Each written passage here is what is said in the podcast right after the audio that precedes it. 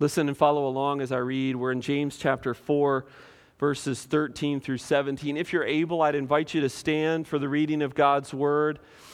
James chapter 4, verses 13 through 17 to the end of the chapter. Listen as I read. Come now, you who say, Today or tomorrow we will go into such and such a town and spend a year there and trade and make a profit. Yet you do not know what tomorrow will bring. What is your life? For you are a mist that appears for a little time and then vanishes. Instead, you ought to say, If the Lord wills, we will live and do this or that. As it is, you boast in your arrogance. All such boasting is evil. So whoever knows the right thing to do and fails to do it, for him it is sin. This is the word of the Lord. Let's, amen. Go ahead and be seated.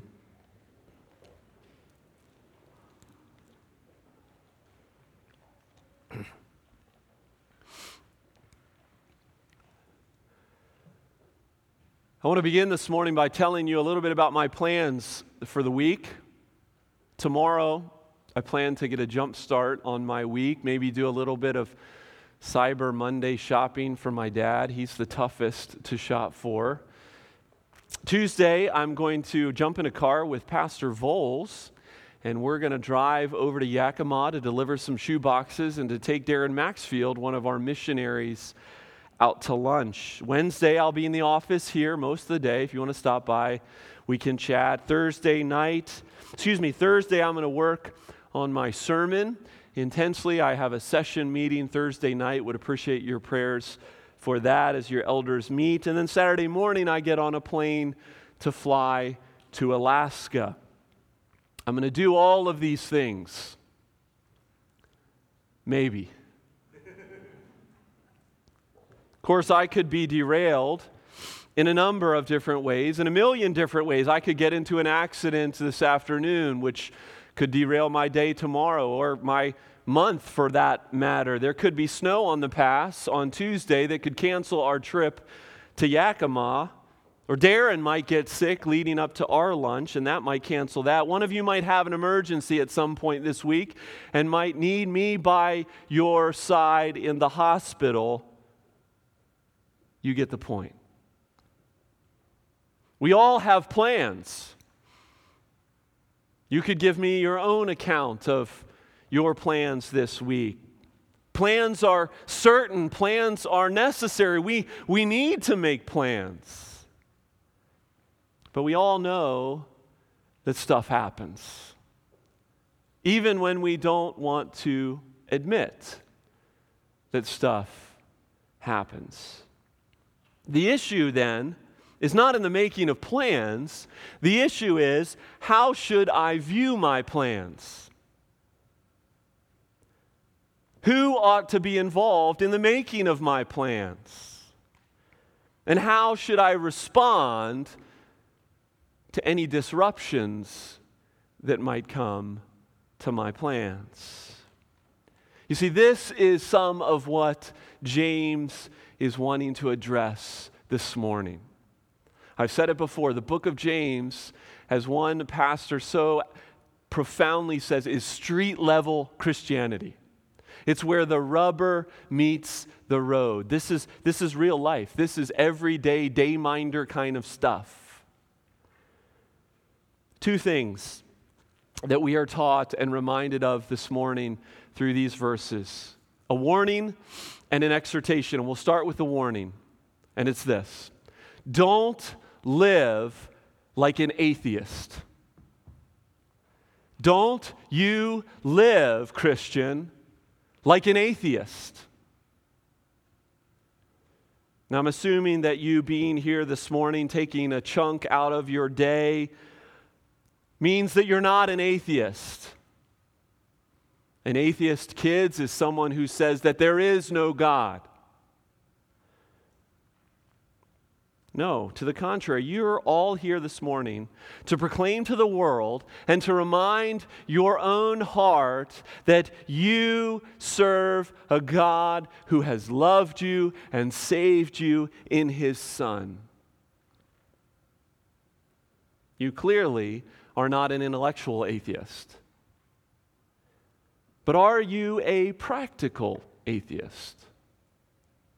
And what I mean by that is what happens when you go out of these doors and the tyranny of the urgent descends upon you. What happens when your boss demands that a project must be completed in a timetable that you just don't think is possible? What happens when, despite your best efforts, you simply can't find a babysitter? It's real life stuff. Does God exist in those moments of our lives? Where is God in the morning commute? Where is God in third period, kids? In your family's camping trip?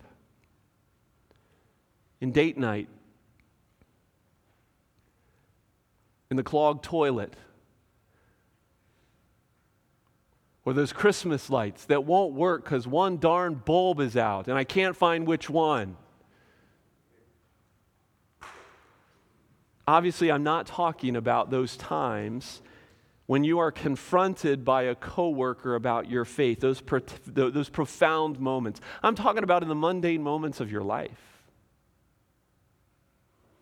James, remember, is writing to a young church seeking to live out the ordinary life of faith. They're doing normal things like you and I do normal things. They're in an extraordinary time for sure. But for instance, in this morning's text, he's addressing, James is addressing specifically businessmen, merchants of some sort. And they're confidently asserting five simple things they're going on a trip, they're going to arrive there, they're going to be there for a year or so, they're going to be doing some business, and they're going to be making a profit. It's not unlike a, a number of business trips that you all have been on, maybe even this past week. It's not unlike family vacations that you've planned for. This is simply good planning. That's not the issue. So, what's the issue? Well, the issue, surprise, surprise, is the heart. The issue is our hearts. The mindset behind and throughout the planning, the reaction to plans that are disrupted or derailed or redirected. That's what's of concern for James, and that's ultimately what's of concern for God Himself. So let's look at some verses. Let's look at some phrases from this passage. Verse 13 Come now, you who say. That's how the passage starts off this morning. It sounds almost as if James is like a concerned parent. I can hear my father's voice. Come now, Nathan. That's not who you are. James is writing this church saying, warning his brothers and sisters against planning in such a way where all the mystery of life, mystery of tomorrow, and where the brevity of life, the frailness of life, is not even considered. It's not thought about, it's not made evident, and therefore, it's planning without any regard for God. It's planning that is simply filled with pride. That's the heart of the issue. Verse 16, look at it. You boast in your arrogance. You presume you know. You live in the illusion that you are in control, but you're not. Verse 14, you do not know what tomorrow will bring. Remember that quote that's attributed to Walt Disney? I used it when we looked at the life of Nebuchadnezzar in the book of Daniel for those of you who were here. He is quoted as saying it's debatable whether it's his quote if you can dream it, you can do it. And for sure, it's, it's as motivational as they get, but it's not entirely accurate because you're not the master of your own fate. You're not. And to think that you are is just arrogance. Walt Disney himself needed a host of things to go his way, not the least of which was being born into a stable family in the most prosperous nation of the world.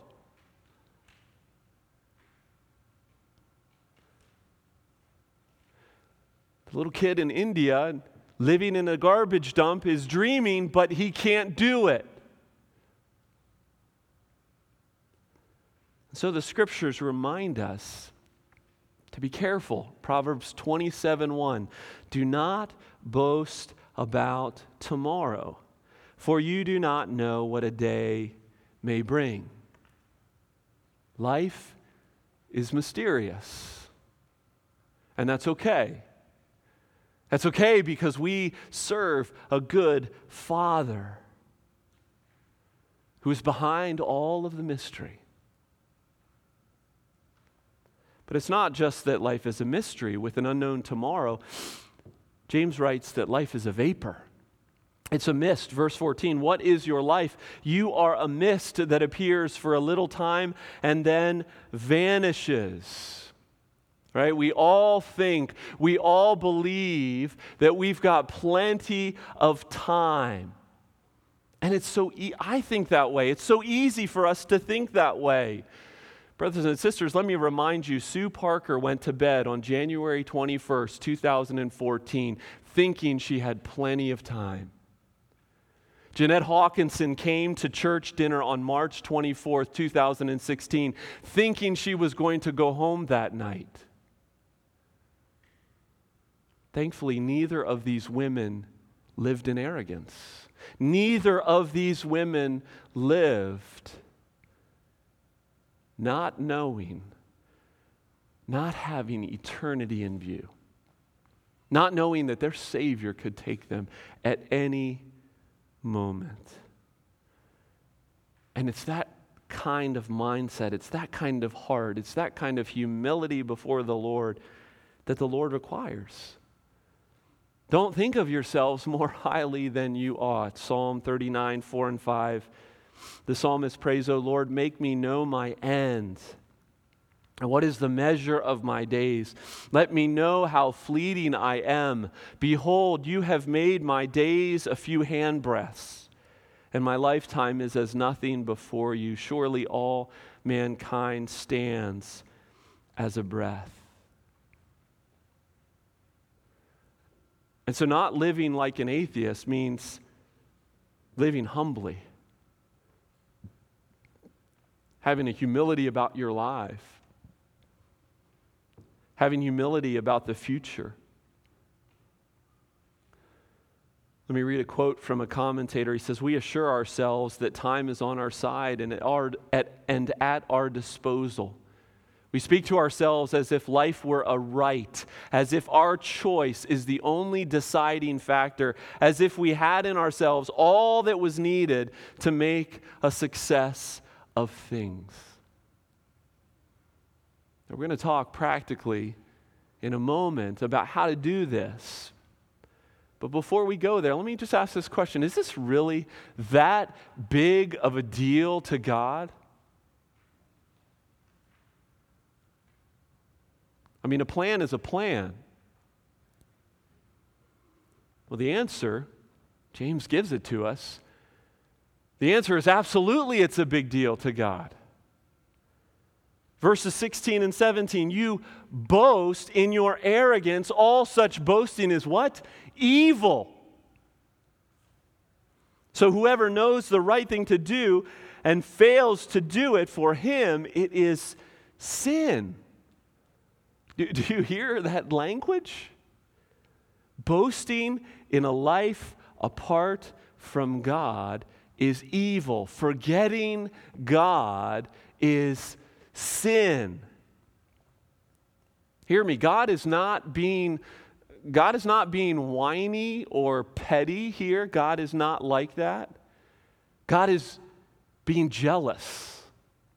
Remember, we talked about jealousy a couple of weeks ago when we looked at chapter 4 verse 5 he yearns jealously over the spirit that he has made to dwell in us why because he loves us as a bride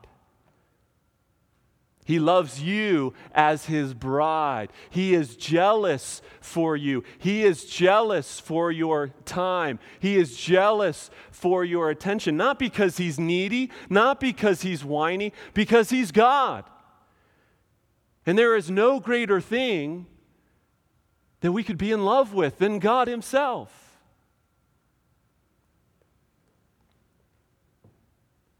Just from an earthly perspective, think about Think about the, the idea of being forgotten, the impact of being forgotten. Right? Your spouse totally spaces on your anniversary, not even, not even acknowledgement.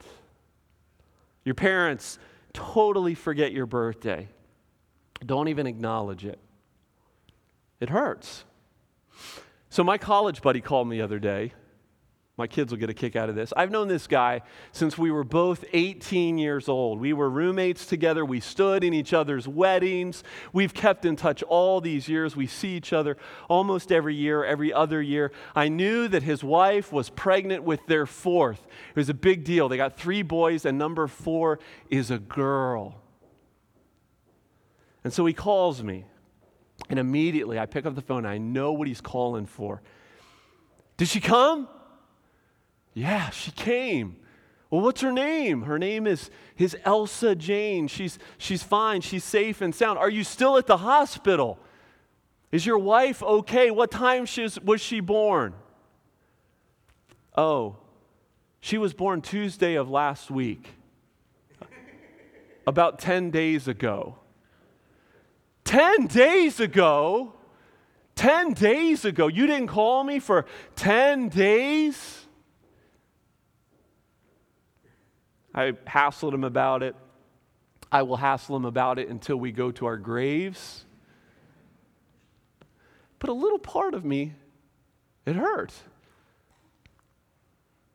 It hurt that I was forgotten, that, that I didn't get a call, at least the day after.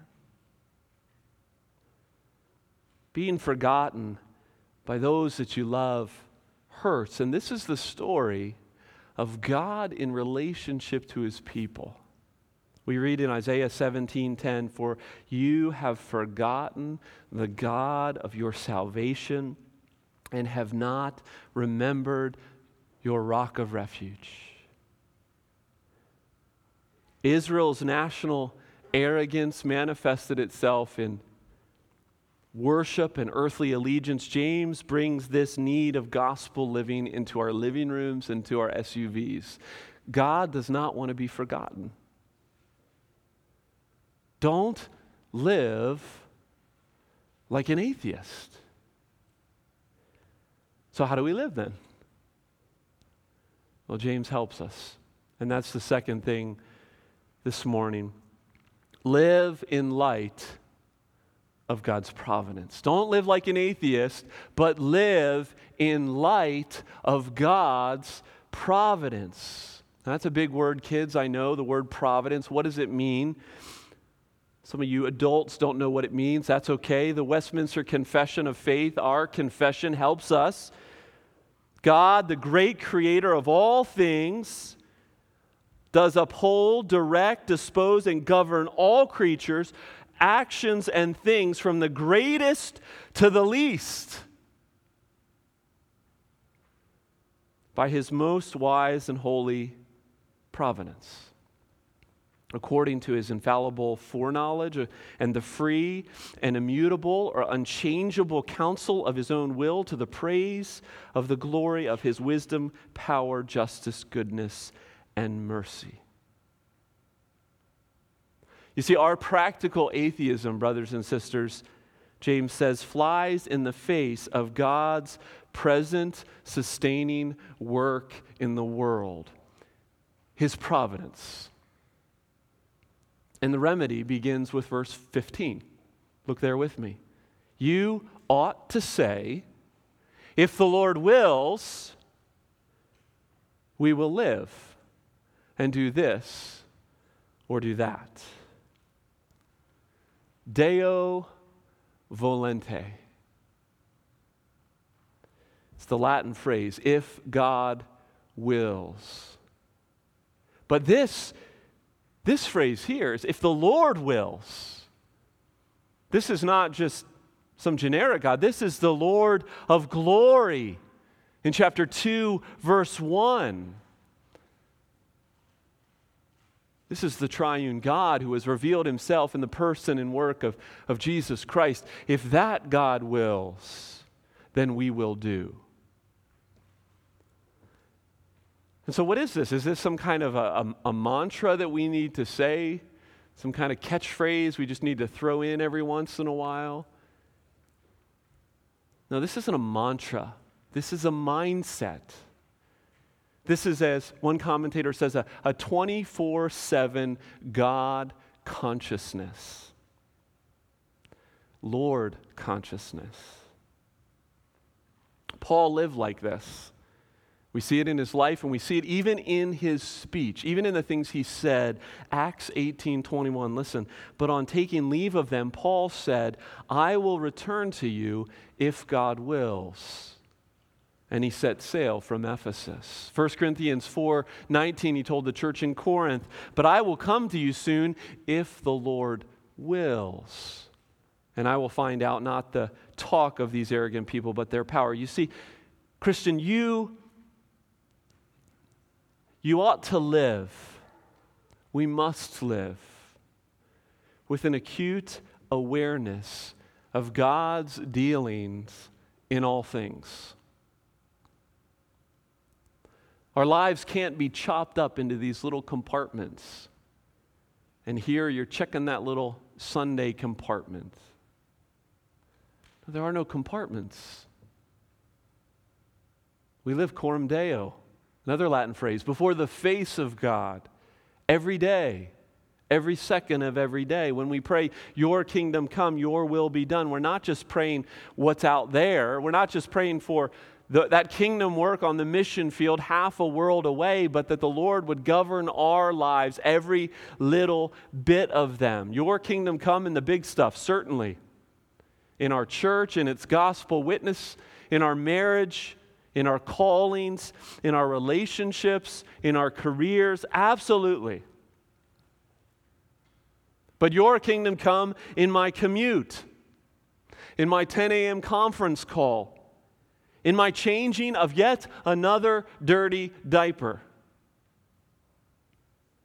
In fourth period science, in my coffee appointment with my sister, in my phone call with my mom, you get the point. If we believe in providence, from the greatest to the least, God is involved. That all things come to us, not by chance, but by His hand then we must live in light of that. If God is really concerned about us and loves us like we sing about, then He isn't just concerned about the big parts of your life. He's concerned about all of your life. As we close, I want to give four encouragements of how not to live like an atheist, but instead to live in light of God's providence. And I confess, I wrote these down in my notes, and I've been battling a cold this week. So I don't know if these were from my head or from somebody else that I read. So let's just assume it's the latter and it's not my head. But apologies to whoever put these down or apologies to myself if they were my idea. There's no doubt God wants us to plan. God commends good planning. But there's an arrogant way to plan and there's an appropriate way to plan. And so these four encouragements are for our planning.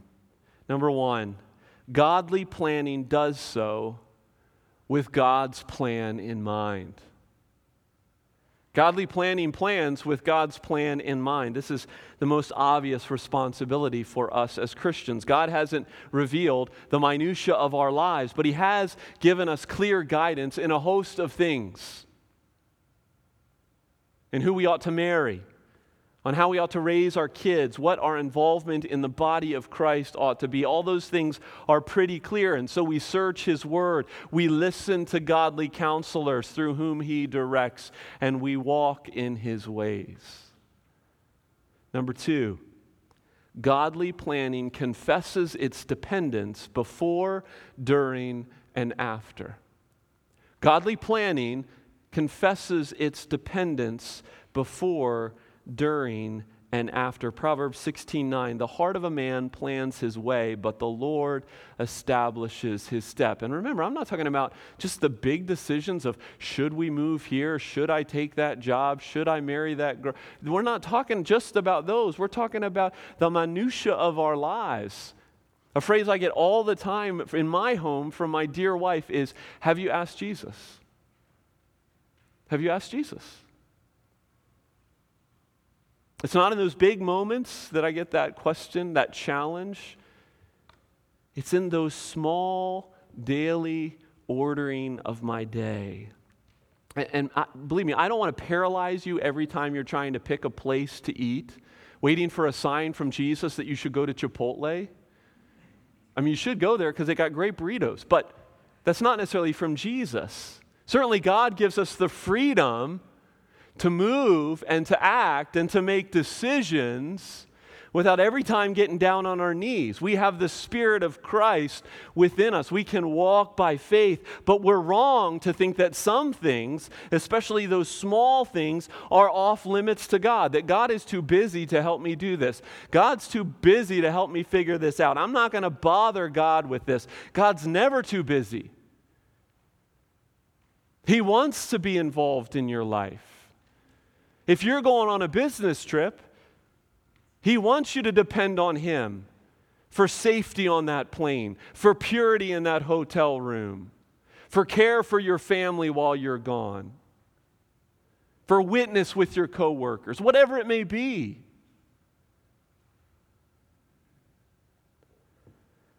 He wants to walk with you.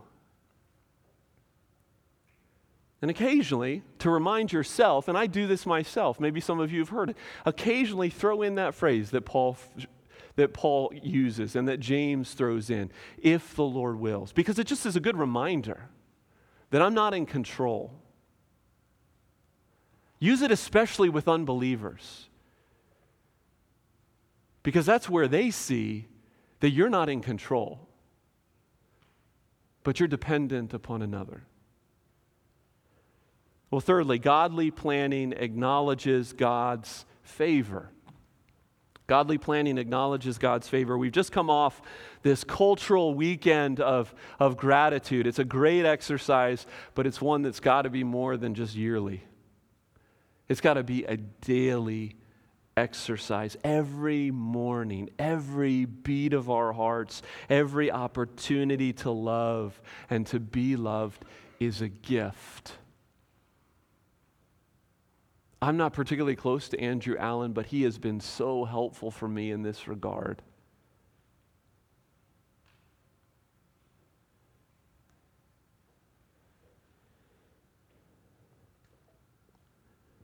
Number four, godly planning doesn't idolize the plan.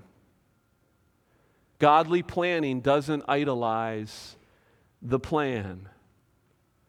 In other words, the unforeseen doesn't derail you. When our best laid plans get blown up and flushed down the toilet, we don't need to throw a tantrum. We don't need to despair, but we can give thanks Blessed be your name when the sun's shining down on me. Blessed be your name on the road marked with suffering.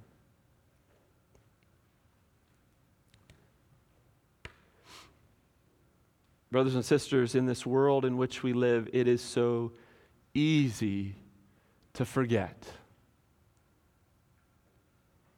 When God's people were carted off to Babylon in exile, they feared losing sight of the God who had led them out of Egypt, the God who had given them the promised land, the God who had sustained them. Listen to Psalm 137, verses 4 through the beginning of 6. How shall we sing the Lord's song in a foreign land? If I forget you, O Jerusalem, let my right hand forget its skill. Let my tongue stick to the roof of my mouth. If I do not remember you. Our prayer needs to be similar, that our lives might be intentionally fixed. Lord, don't let us live our lives as if you don't exist. But let us walk with you humbly and gratefully. Let's pray. Heavenly Father, we thank you this morning once again for your word, for the Holy Spirit's preservation of it, for the challenge of it on our daily lives. Father, we don't think of ourselves as boastful and arrogant, certainly not in regards to you.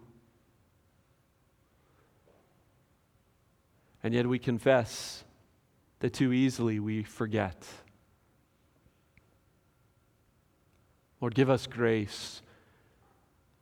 Show us how to live in light of your providence. This I pray in Jesus' name. Amen.